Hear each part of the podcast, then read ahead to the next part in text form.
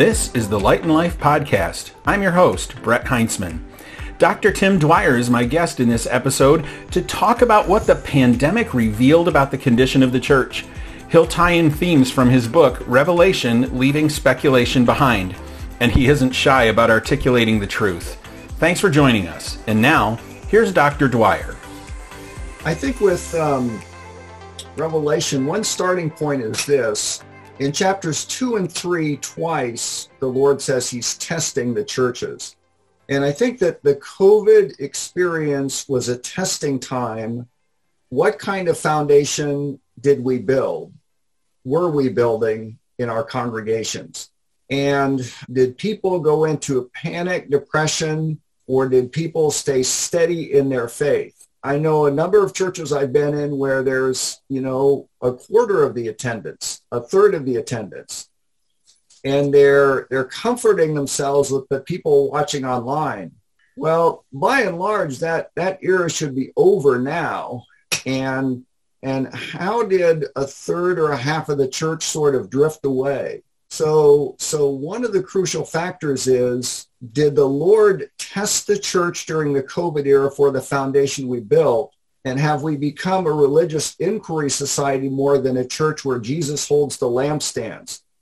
Because our concern coming out of COVID, I don't think should be, will we survive or what do we do different? Our concern should be make sure Jesus doesn't take our lampstand away, like chapters two and three of Revelation say. We want to be found faithful and the Lord will build his church. Jesus promised to do that as long as we're faithful. The other thing is that I think we've gone through five cycles in my um, kind of ministry life. You know, Postman in the 1980s wrote about amusing ourselves to death. So we went into an entertainment cycle. And then a guy named Robert Brow wrote in Christianity Today in 1990 about the, the mega shift, which was away from traditional theology. And then a guy named Bergler has written about the juvenilization of the church, where church is what youth group once was. And then there was the deconversion. You could be a Christian leader, but deconvert. And in the last several years, social justice. So the issue is we're going through all these different waves instead of getting up to 50,000 feet and saying, what is the Lord's will to build upon the rock so when the storms come, the house stands firm. And I think Revelation 2 and 3 point us back in that direction. I love that idea of testing. If you could uh, unpack this a little more, because some people I think would would lean into the, you know, is it that the Lord was testing us or did it just happen? Um, I think we lean more in that direction today that there's a lot of people think, well, things just happen. And so we, we really have a difficult time today thinking that the Lord is actually testing us. Maybe connect that those dots for us between Revelation 2 and 3, which I remember it does test what kind of foundations we have. And COVID, COVID, whether or not we say the Lord tested us, the last year tested us, period. You will just say that. The church, the church was held up for what it was uh, during these moments, but why do you think, or do you think, and if you do, why, that the Lord indeed, his hand was in this and tested us during this season? I think one of the hard things, but true things I'll say is this. There's a line in the old movie Lawrence of Arabia where Lawrence says to a local leader, you become a silly people. I think unfortunately, nationally, we become almost silly. We're kind of, um, and I put it like this, uh, we are an age of Kardashians where we're all saying, look at me. Mm-hmm. Um, whereas the Bible calls us to be lions, you know, to be lions for the faith. And um, um, there's especially this phrase where David has some mighty men who have the faces like lions. Yeah. And so I sort of think about it like this. Um, there were several levels. My students, for example, had to wear masks and they didn't like that. Or they had to be in a Zoom meeting and they didn't like that. But on a big level, what I said to them is this. When my brother was your age, he was being dropped into a rice paddy in Vietnam. And when my father and father-in-law were your age, they were flying missions over Nazi Germany. So having to wear a mask is not that big of a deal compared to what other generations have gone through. And yet um, we went into this um, kind of hyper worried mode instead of it's in God's hands God knows the end from the beginning.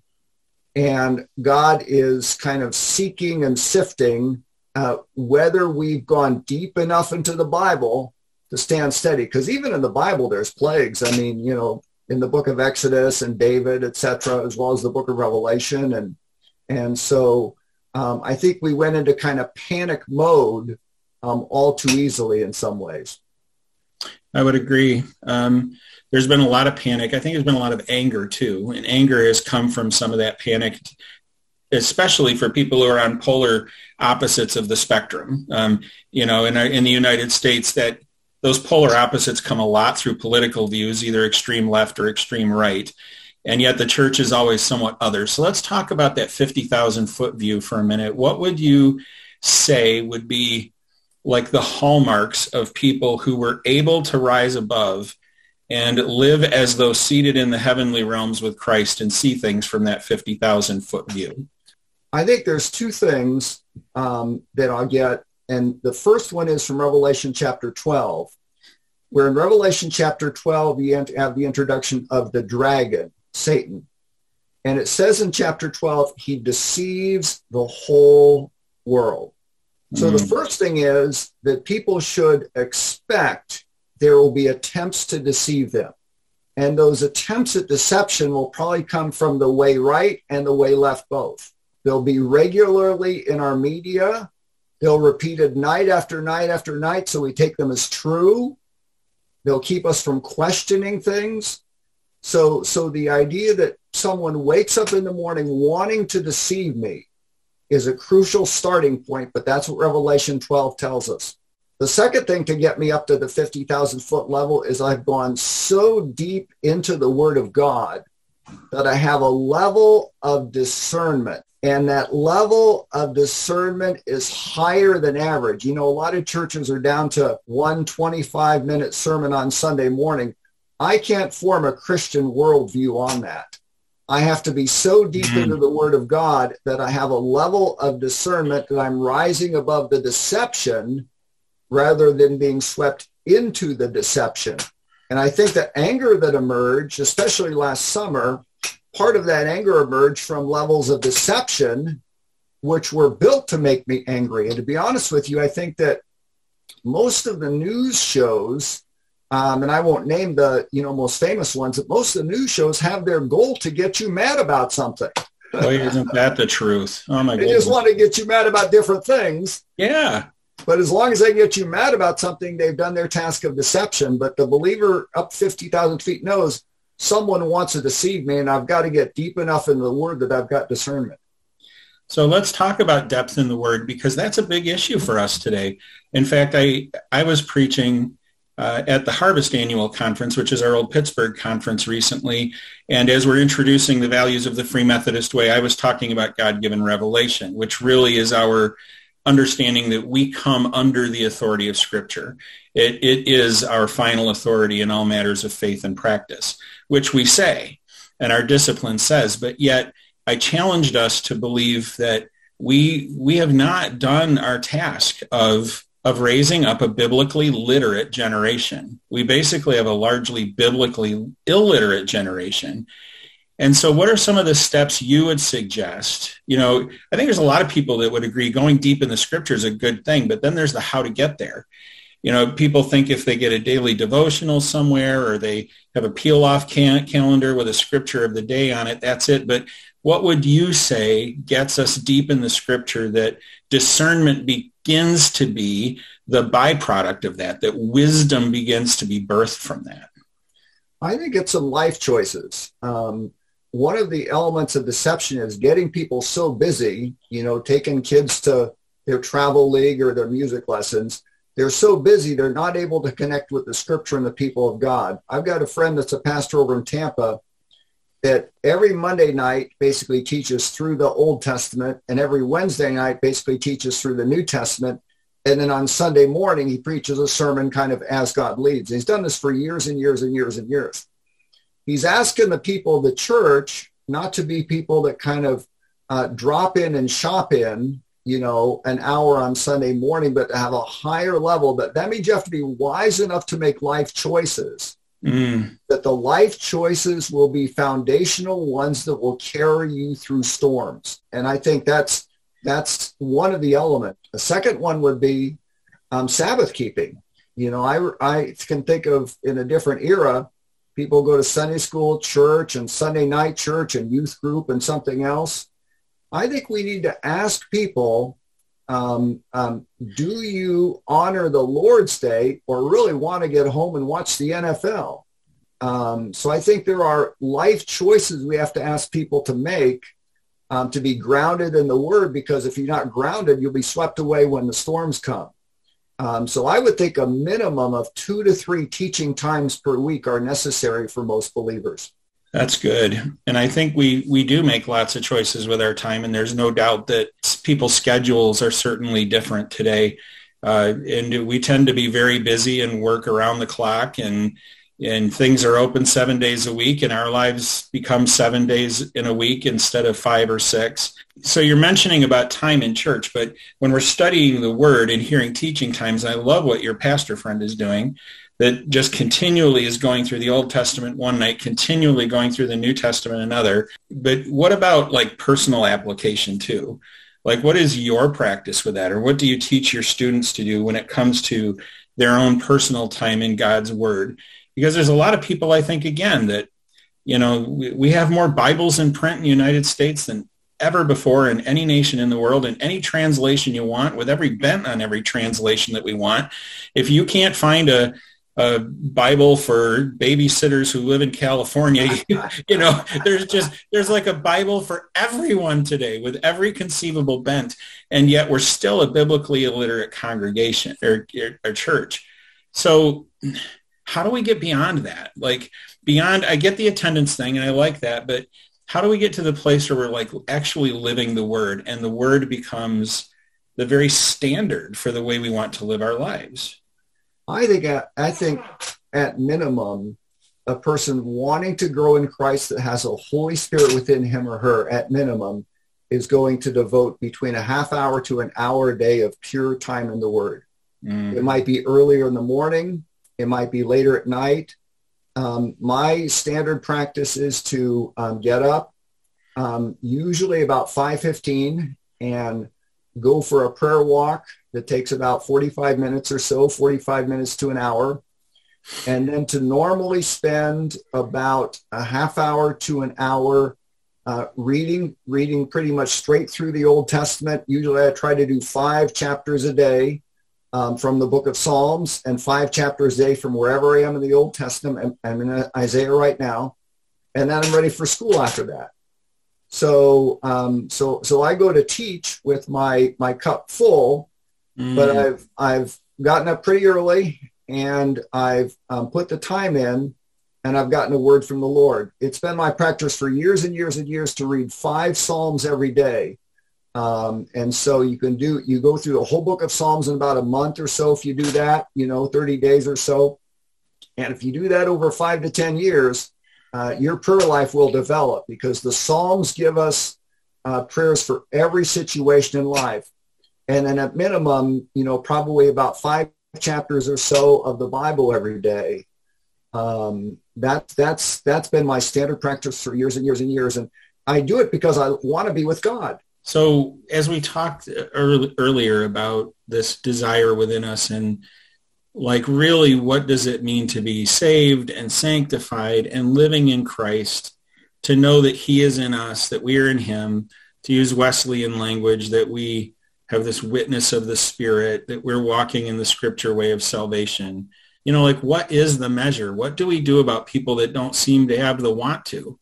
They're, they're just okay with a with a measure of attending church, a measure of a little bit of religion in their life. Um, how do we get that heart that yearns and desires and just wants? Like I think Wesley quoted the psalm so often where he said, whom have I in heaven but you, and earth has nothing I desire besides you. Yeah. Um, what can we do as, as just average everyday people, pastors, leaders, to begin to cultivate that hunger and thirst uh, for the things of God. We have to go back to what the gospel is to start with. And I'll give you an example where I think we've gone astray. We'll tell people salvation is a free gift of God. We'll say that again and again. It's a free gift of God. And I always say to my students something along this line. So suppose someone comes to you and gives you a Maserati and they're going to pay the insurance. They're going to have the gas. They say, it's yours. It's a free gift. Would you be grateful? And they'd say, yeah. I said, then what if um, a week later they call and say, well, could you come and weed my yard? Would you do it? And they'd say, well, okay, you gave me a Maserati. And then a month later, they say, I want you to work for my landscape company. And they'll say, well, I don't know. I have another job. And then a year later, they come and say, I want you to marry my niece. And that's where the students say, no, you've gone too far. It's a free gift. You can't tell me to do something if you're giving me a free gift. So it goes back to helping people understand salvation is a transforming gift, mm-hmm. not per se a free gift. Because a free gift implies no obligation and no transformation. And so you tell people it's a free gift, and then, oh, and God might want you to go to the mission field. Wait a second, you said it was free. That doesn't sound very free to me. And it's a free gift, but God wants you to go to church every Sunday. That doesn't sound very free to me. So I think we need to rethink salvation as a transforming gift that changes our affections. So I want to be with God. I'm not just getting the Maserati. I like what you said about affections. Wesley used that language. He said the whole train of our affections should follow uh, behind us in our pursuit of God. Um, wow, that's it. So that's something to really think about, a transforming gift, which really does frame the conversation differently. So we know that the gospel is to be transformative, but I would say that when you talk about salvation as a free gift, transformation becomes like the add-on well, maybe I'm, I don't need to choose that. Um, it becomes something optional. You know, well, this, this church doesn't even talk about that. So maybe I'll go over there, you know, where this church talks about transformation. But if we begin to look and say, the gospel actually, and would you say that the gospel actually uh, not only hints at, but actually mandates that that those who are saved, that it's a transformational gift, that we we receive this gift from God, but it, it beckons this transformation in us. Yeah, absolutely. I can't have Father, Son, and Holy Spirit come to reside within me without transforming my life. If by definition the Holy Spirit is in me, I'm going to be impelled towards holiness and I will have a loathing for the unholy. Mm. Um, discuss with my students sometimes their choice of music which sometimes has some, you know, real foul things in it. And what I come back to is not, you know, I want to wag my finger and tell you what to do. But if the Holy Spirit lives within you, you'll be repulsed by unholiness and drawn to holiness. So it's not necessarily trying to be more moral. It's instead what the very Father, Son, and Holy Spirit does within a person when they reside within the person. Amen. Timothy Tennent says uh, he, he thinks of sanctification as sin is no longer this mistress I keep on the side. It's an arch enemy I wish were dead. Yeah. Uh, and and I think that's that's another way of saying what you're saying about actually being repulsed by by the things of the world, things that are sinful, things that are outside of God's desire and heart, and things that go against what He has clearly established for us guidance to follow, his commands, his laws, um, the law written on our hearts. One of the most misquoted verses, I think, in the Bible is from Matthew 7, judge not lest you be judged. But the problem is, a few verses later, Jesus says, watch out for wolves in sheep's clothing. And so I think the fact of the matter is we make judgments all the time. I'm going to eat at this restaurant, not that one. I'm going to vote for this person, not that one. I want this person to do my heart surgery and not that one. We, we make judgments all, I'm going to go to this college and not that college. We all, we make judgments all the time. And when you see the humility that Jesus talked about when he talked about the, the man who says, God be merciful to me, when you see the gentleness, when you see someone trying to control their tongue, you're seeing the fruit of the Holy Spirit within a person. Mm, when you see amen. someone who desires the Bible rather than uses the Bible to get a thought for the day, when you're seeing someone who wants to pray, I mean, think about the disciples. They come and say, teach us to pray. They want to know how to pray. Mm-hmm. You're watching the transformation of someone's life by the Holy Spirit with those things. And I think we, we actually do make those judgments all the time. So let, let's go back to this idea that this time is testing the church. I don't think the testing's over. Uh, you know, there are, think, there are places opening up now. We have the vaccine. And so some life is getting back to normal, but we, we, we still have opportunities to learn. And in fact, uh, right at the beginning of the pandemic, I wrote a series of social media posts for the National Prayer Ministry that said, we are learning, that there was much for us to learn. Um, what are those things that you think we can still learn as a church? I'll go back to uh, the statement that a man named E.M. Bounds once gave. I think you probably know who E.M. Bounds is. He'd written yes. on, a lot on prayer in the last generation. E.M. Bounds said, we look for better methods. God wants better people. Mm, amen. And I think the crucial thing is to come out of the pandemic and not say, what's the new method I need? More media, more this, more that. What's the method versus what's the transformation God wants to work in my life and in our church? So I think the crucial thing is to not find the silver bullet method, but instead ask what's the work of God God's trying to do in my heart. And so it's becoming a different person rather than trying to find the next silver bullet method. So how how can pastors you might we might have individuals who seek the Lord more. And I know there are people that during the pandemic have learned, have been uh, drawn closer to the Lord instead of looking around and panicking or looking upward and saying, Lord, what are you doing? I'm also of the belief that, that this should be happening in, in community in our churches too. So let's say you're a pastor of a church and what encouragement would you give pastors to continue to lead um, who is left at the church after the pandemic? Some churches have actually grown during the pandemic as far as numbers. Other churches have, have decreased significantly some. Um, what encouragement would you give them to get a community of people to see things through this lens and and not look horizontally for the next method, but look upward for more of God uh, during this time.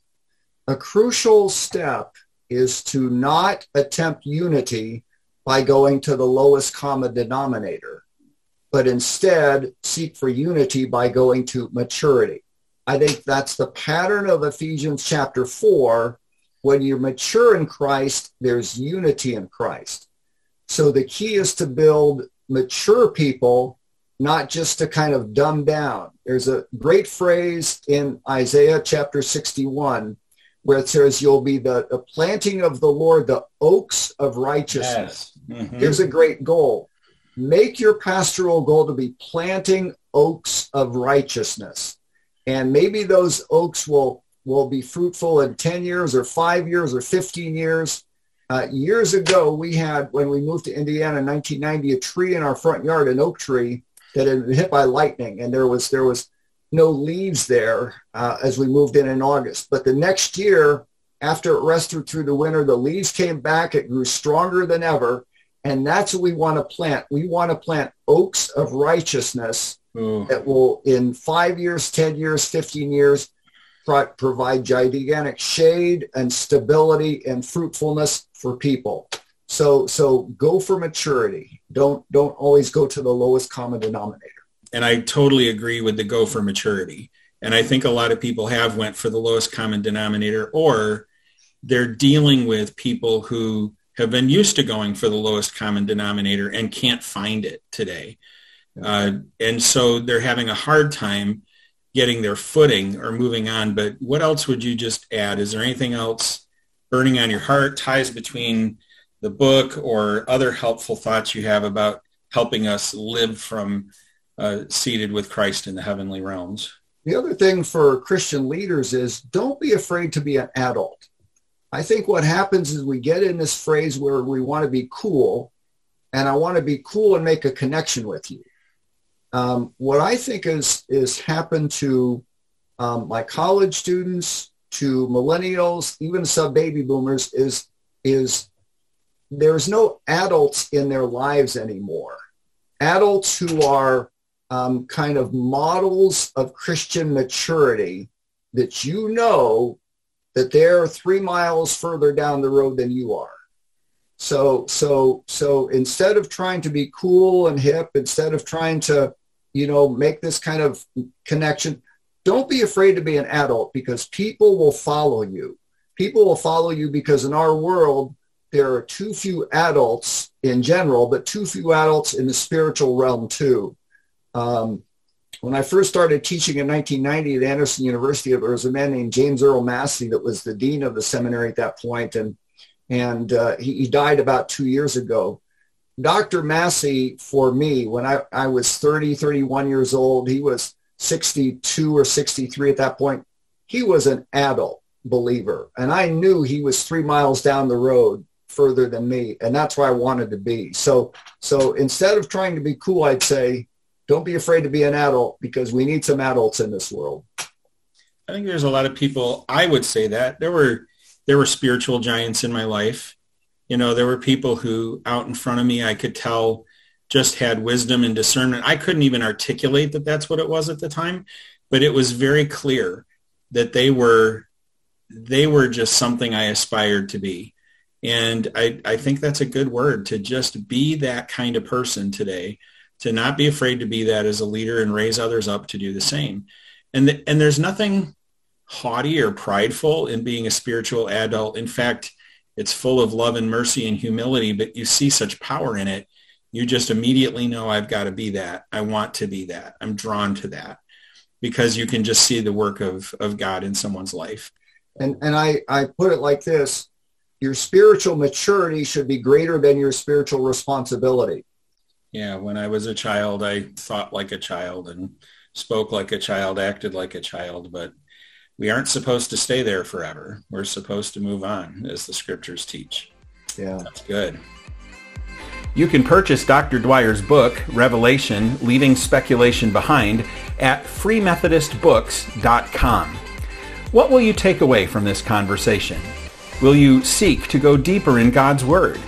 Are you wanting to be more discerning in these days of great deception? Or will you ask God to be truly transformed by the renewing of your mind? Well, thanks for listening, and be sure to listen in to our ever-growing lineup of episodes to strengthen your faith. For the Light and Life podcast, I'm Brett Heintzman.